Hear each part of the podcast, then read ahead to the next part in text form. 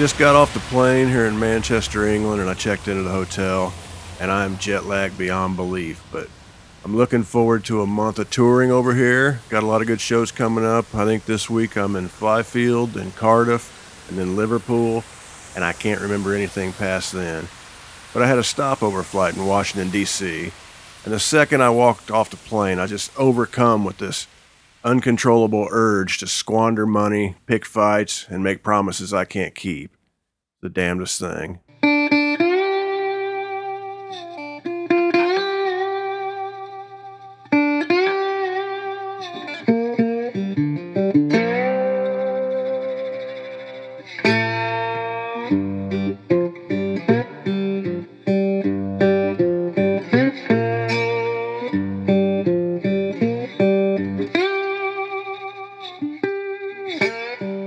Hi, friends. This is Otis Gibbs, and you're listening to Thanks for Giving a Damn. I'm sitting here in my hotel in Manchester, England, and I am jet lagged beyond belief. This is a personal journal. This is a bit of an experiment. I like to say right up front that I haven't the slightest idea what I'm doing, but I decided to do it anyway. This show was founded with the idea that there are only two people in art that matter there's a creative individual and the person experiencing it, and everything else is an artificial filter. This is a way for me to share things with you guys without any filters whatsoever. My guest this week is Cheetah Chrome. Cheetah is a guitar player, a singer, a songwriter. He's an A&R man. You might know him from his bands Rocket from the Tombs and the Dead Boys. But you can find out everything you need to know about Cheetah at cheetahchrome.com. We had a lot of great response last week for part one, and I'm looking forward to getting to share part two with you. But before I do, I want to mention that Cheetah has a book called A Dead Boy's Tale, and it's really good. And I know that if you listen to this show, you really dig the rock and roll stories, and this is full of them. Cheetah has been right there in the center of a lot of cool things for a long time, so you know, be sure and check that out. I think you'll enjoy it. But here's part two of Cheetah Chrome.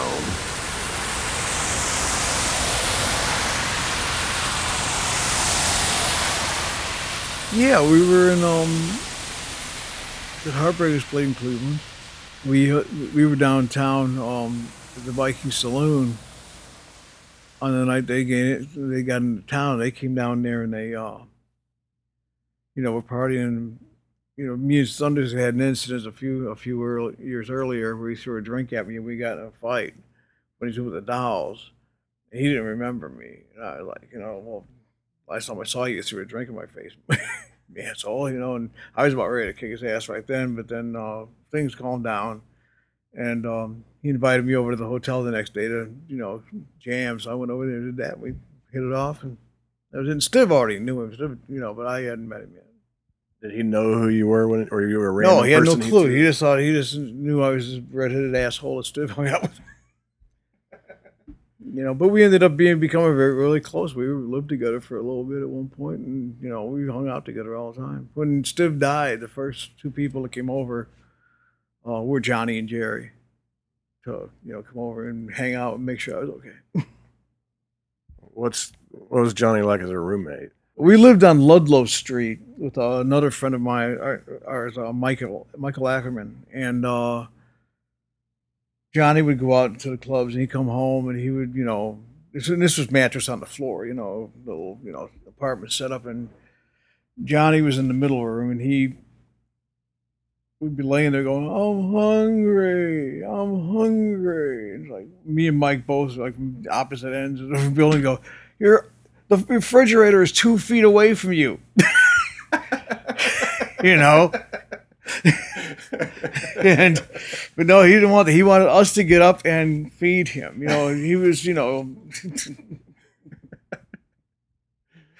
Was there a lot of recreational activities taking place? oh yeah, well that place, um, you know, they sold drugs on the street outside the apartment, and so we knew the guys, you know, the deal, and we literally could, you know, take our buzzer, and you know, the one where you speak to see who's at the door, we could just push the button and go, "Hey, you out there?"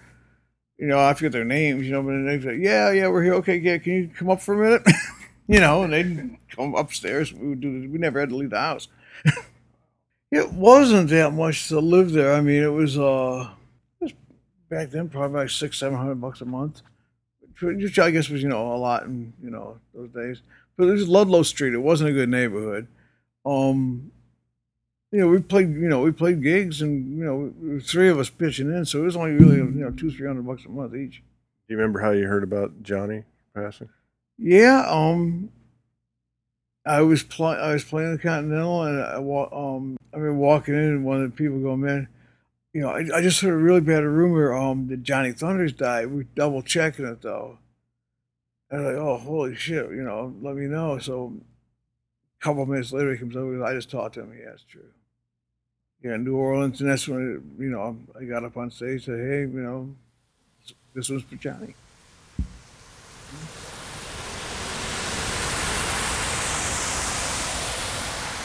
You know, John and I became friends uh, when he came by to, um, you know, him and Chuck Young from Rolling Stone just came down to meet us one time.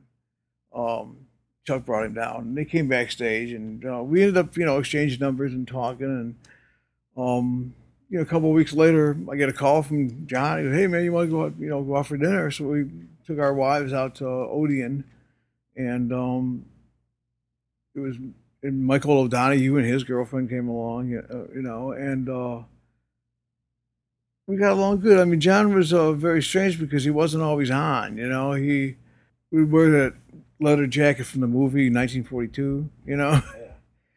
but um, one thing we noticed about him was that you know he was always watching people and kind of you could tell he was getting you know always kind of taking things that you know. Yeah yeah and um you know there was you hear all these crazy stories about him. And um yeah we had some nice we partied pretty good and all that but i don't i never was around when he did any of this crazy stuff you know with a six foot line and start at one mm-hmm. end and go to the other you know with, you know meet in the middle um, it was never like that. We always were pretty civilized, you know. We, you know, we had a good time. I, I, I loved him. You know, I, I miss him.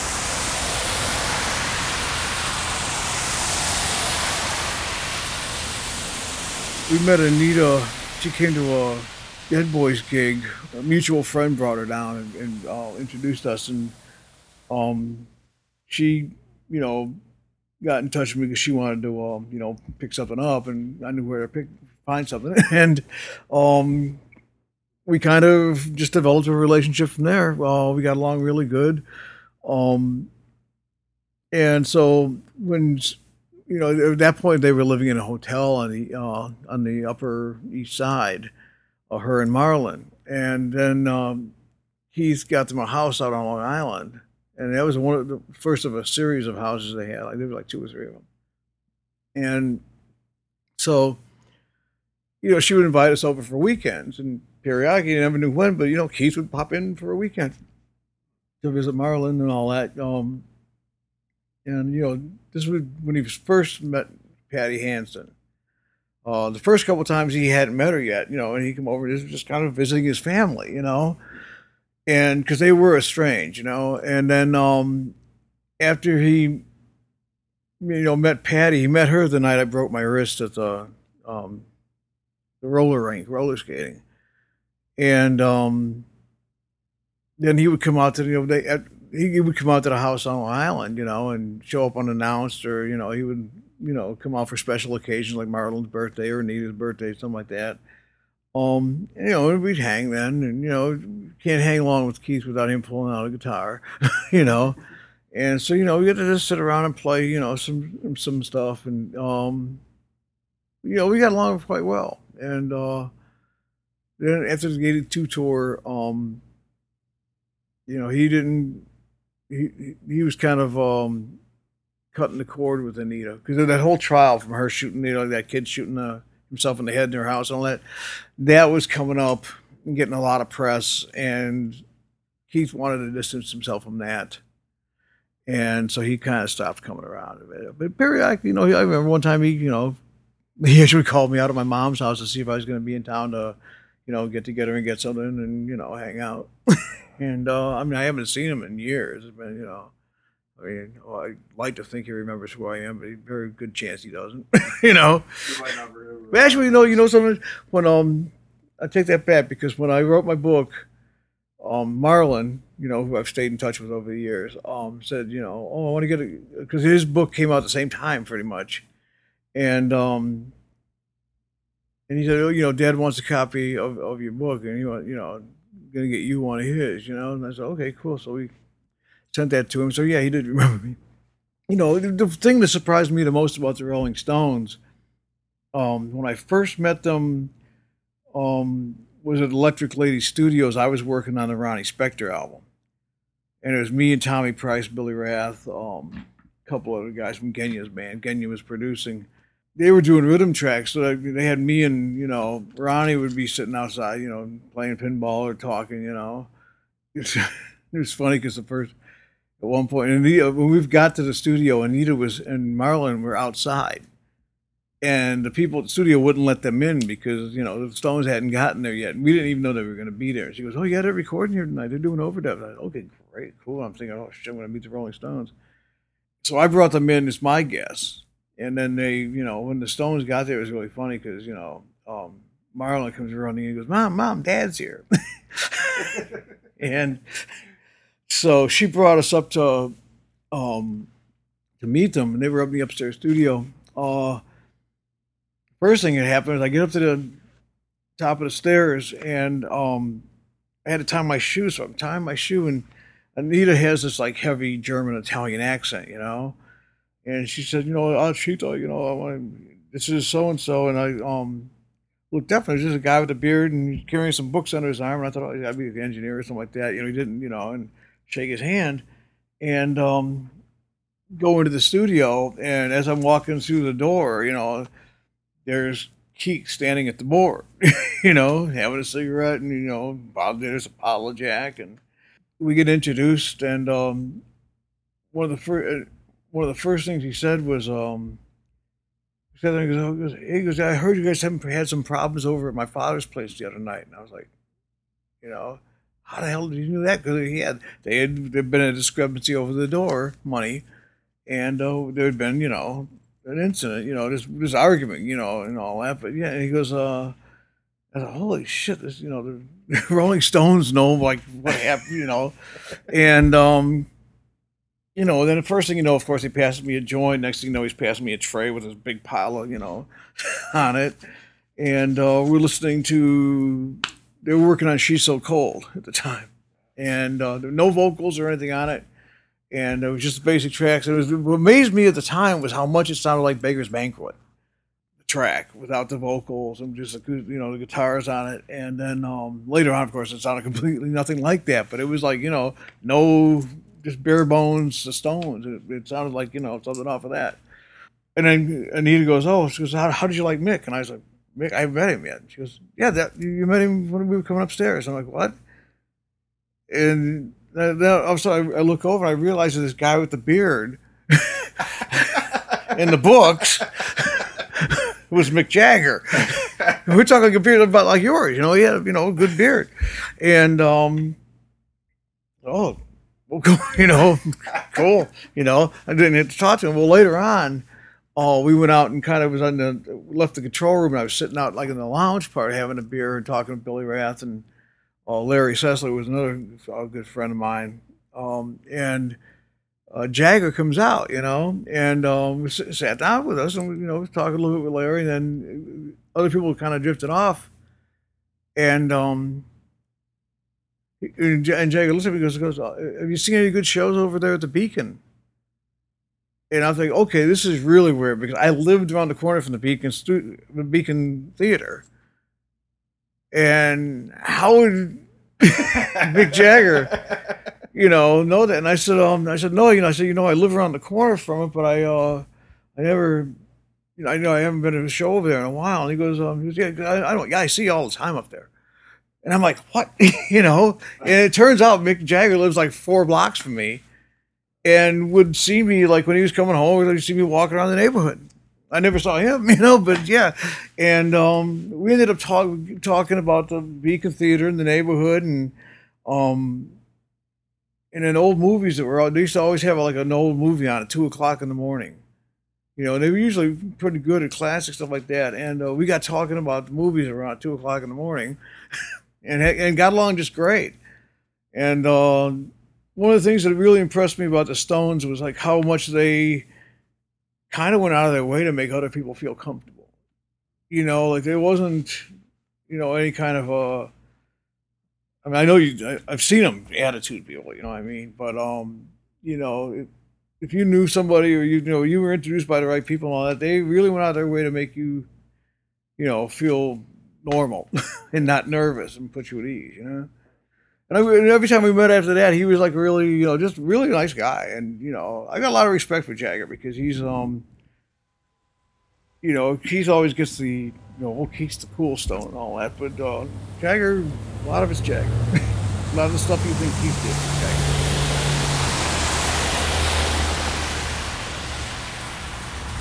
Well, you know, I met Ian first, um, in Cleveland when um, the Hunter Ronson band played their first tour, and the the, the Piccadilly Inn, which was a club um, in in Cleveland, um, always used to have after parties for the radio station. You know, they'd have like Roxy Music or Cockney Rebel. You know, they and you know we knew people that would get us invited to this. You know, so we went to that, and um, it was really neat because we got there before the party really started, and um, Ian and Mick were in the band. We're all you know there early and just kind of sitting around and talking and got you know talked to him for a good 10 15 minutes before the people started coming in you know and he had to be you know do the meet and greet shit. Um same with mick. I mick mick ronson was a great guy great guy. We ended up being neighbors on gramercy park where he um you know he lived in one building i lived in another we'd always run bump into each other at the stores you know in the deli and stuff like that um so ian you know and then I think there was another time they came through, and we went to the party, and he, you know, recognized me. Hey, man, how you doing? You know, and um, then at CBGB's when the Dead Boys were playing, he came down one time, and he brought his wife and daughter with him, and his daughter Tracy was a little hottie, underage a little hottie, you know, like fifteen or sixteen, but um so we were sitting there. We went over to say hi to Ian and all that, and and you know we were kind of, you know, and um, Ian, I didn't realize it. The next thing I know, I'm reading in Creem magazine and it's saying like Ian Hunter had told his daughter Tracy to stay away from Cheetah Chrome, and um. And Ian, I guess you know, kind of totally got it. We're like, you know, he, you know, I thought he was coming over to pay his respects to me. And he was hitting my, he was wanted to hit my daughter. and um, this went on forever. And it was funny because we, I didn't see him for a long time. And then, you know, CBG was closed and they opened that John Varvatos store. They had a gig where um, they had a whole bunch of people play. But there's like Lenny Kaye and me and Manitoba, you know, and Manitoba did Sonic Reducer with me. Um, know, it was Ronnie Spector, Joan Jett, Ian Hunter, and they had me on in between Joan Jett and Ian Hunter. So I come up, he go, I go, hey man, how you doing? He goes, oh, goes, I said, you know, Cheetah. I don't know if you remember me. I was Cheetah. He goes, oh, Cheetah, you fancied my daughter, you know, and, and it was funny because then I got on, you know, and, said, and people, other people would come over over the years and said, you know, boys, I asked them, you know, hey, do you know Cheetah Chrome? And they're like, oh yeah, he's always told the story. And one day I get a, a, friend request from Tracy Hunter on Facebook. and I, you know, I confirm her and I send her a message and don't tell your dad, you know. And she goes, "Oh, he has dined out on that story for years, you know." And um, but then you know we got a chance to talk at that gig, and I just told him, you know, I really didn't, you know, it wasn't, you know, I meant no disrespect, you know, and all that. It was you know, my little harmless flirting, and um, ever since then, we've kind of sent messages to each other. Like when Dave Rowe was going over with him, hey, told Ian I said hi, you know. I got one back. Hey, man, yeah, Ian said to say hello to you, you know. And I, I got, I was lucky enough to spend, you know, like a few weeks. Yeah. You get to know somebody when you're in a van or backstage Yeah. every day, a few weeks on tour, and you meet a lot of people on the road who aren't always the hap- Oh, yeah, happiest yeah. people to be around. And he was the absolute best. Oh yeah, he's He was one of the two guy. best people I've ever met uh, as far as doing opening slots for. He just treated me like a king. Yeah, I mean, it's one of the things. Like I was, I was kind of mortified because I, I mean, he's one of my favorites, you know, um, and uh, big influence on me, huge influence on me, and uh, to have think he was pissed at me, you know, was kind of you know devastating. But um, I think it's all over now, and you know.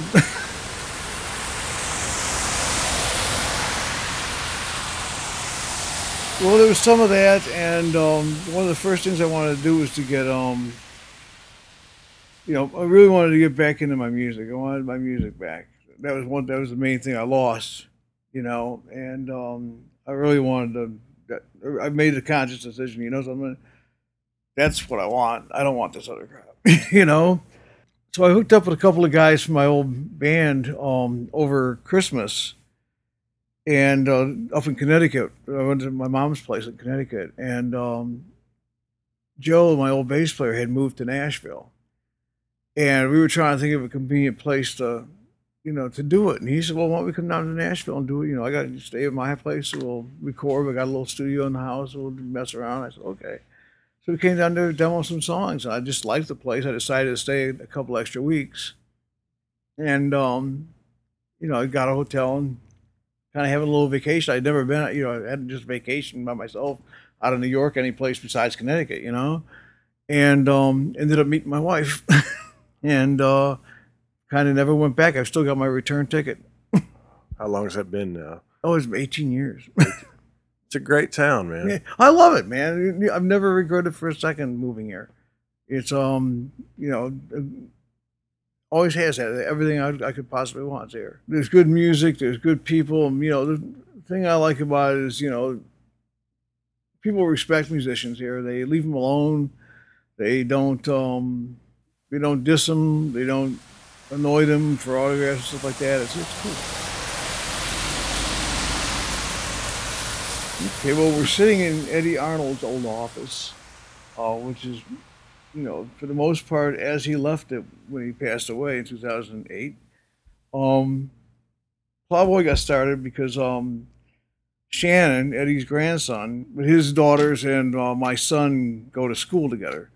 We met at a birthday party for one of his daughters um, over here at the Maryland Farms YMCA, and we um, we hit it off and uh, we would see each other at different school functions. And then um, when I in 2012 when I did the last Rocket from the Tombs uh, tour, it kind of just sunk in into me, you know, how, how I, much I was missing my family, you know, how much I was being gone, and uh, didn't really want to do it, you know, for you know rewards for it wasn't you know worth what I was you know missing my family.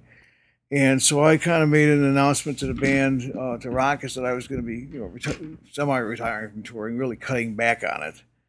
And um, then uh, put a thing on Facebook about it. Well, a couple days later, I got an email from Shannon saying, you know, if you're not going to be on the road, uh, I've been thinking of starting a record label, and you know, you know, I think you might, you know, be a good person to, you know, one of you be interested we had a meeting, and that's when he told me about the Eddy Arnold uh, tribute project, and um, basically what we wanted to do. And you know, to me, it was really interesting, and it was a challenge, and it was something to do out of you know, you know, still be in music but not be traveling, and I could still play. You know, obviously, I put my you know my own CD out on the label. You know, coming in an hour guy, you can sign yourself if you want.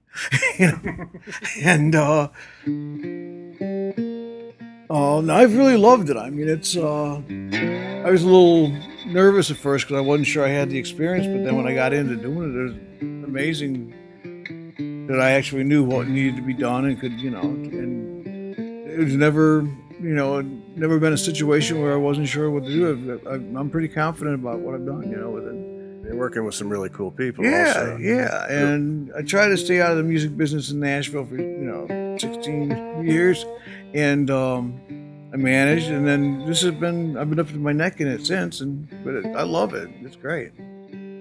I appreciate you taking the time to chat with me. Oh, my pleasure. I appreciate you inviting me. Beautiful to sit in Eddy Arnold's old office, like a time capsule. It is. I like it here.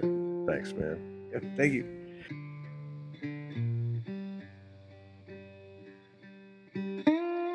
I'd like to thank everybody for listening in, and I'd like to thank Cheetah for inviting me into Eddy Arnold's old office there in Nashville.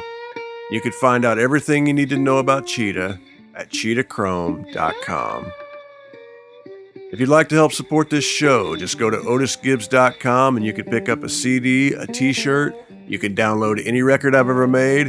You can buy one of my photographic prints. You can buy one of Amy's records. You can buy one of Amy's children's books. But anything that you buy, we'll mail from our living room to yours and we'll even put in a little thank you note. If you'd like to help out but you're a little short on cash, just go to iTunes and leave us a five star review. Leave a comment. Subscribe while you're there, and you'll get a brand new episode free every Wednesday. But if you enjoy this show, or you enjoy my music, or you enjoy Amy's music, please take the time to tell a friend and help us spread the word. And if you'd like to send us a message, we'd love to hear from you. Just send it to info at otisgibbs.com. I'm Otis Gibbs. Thanks for giving a damn.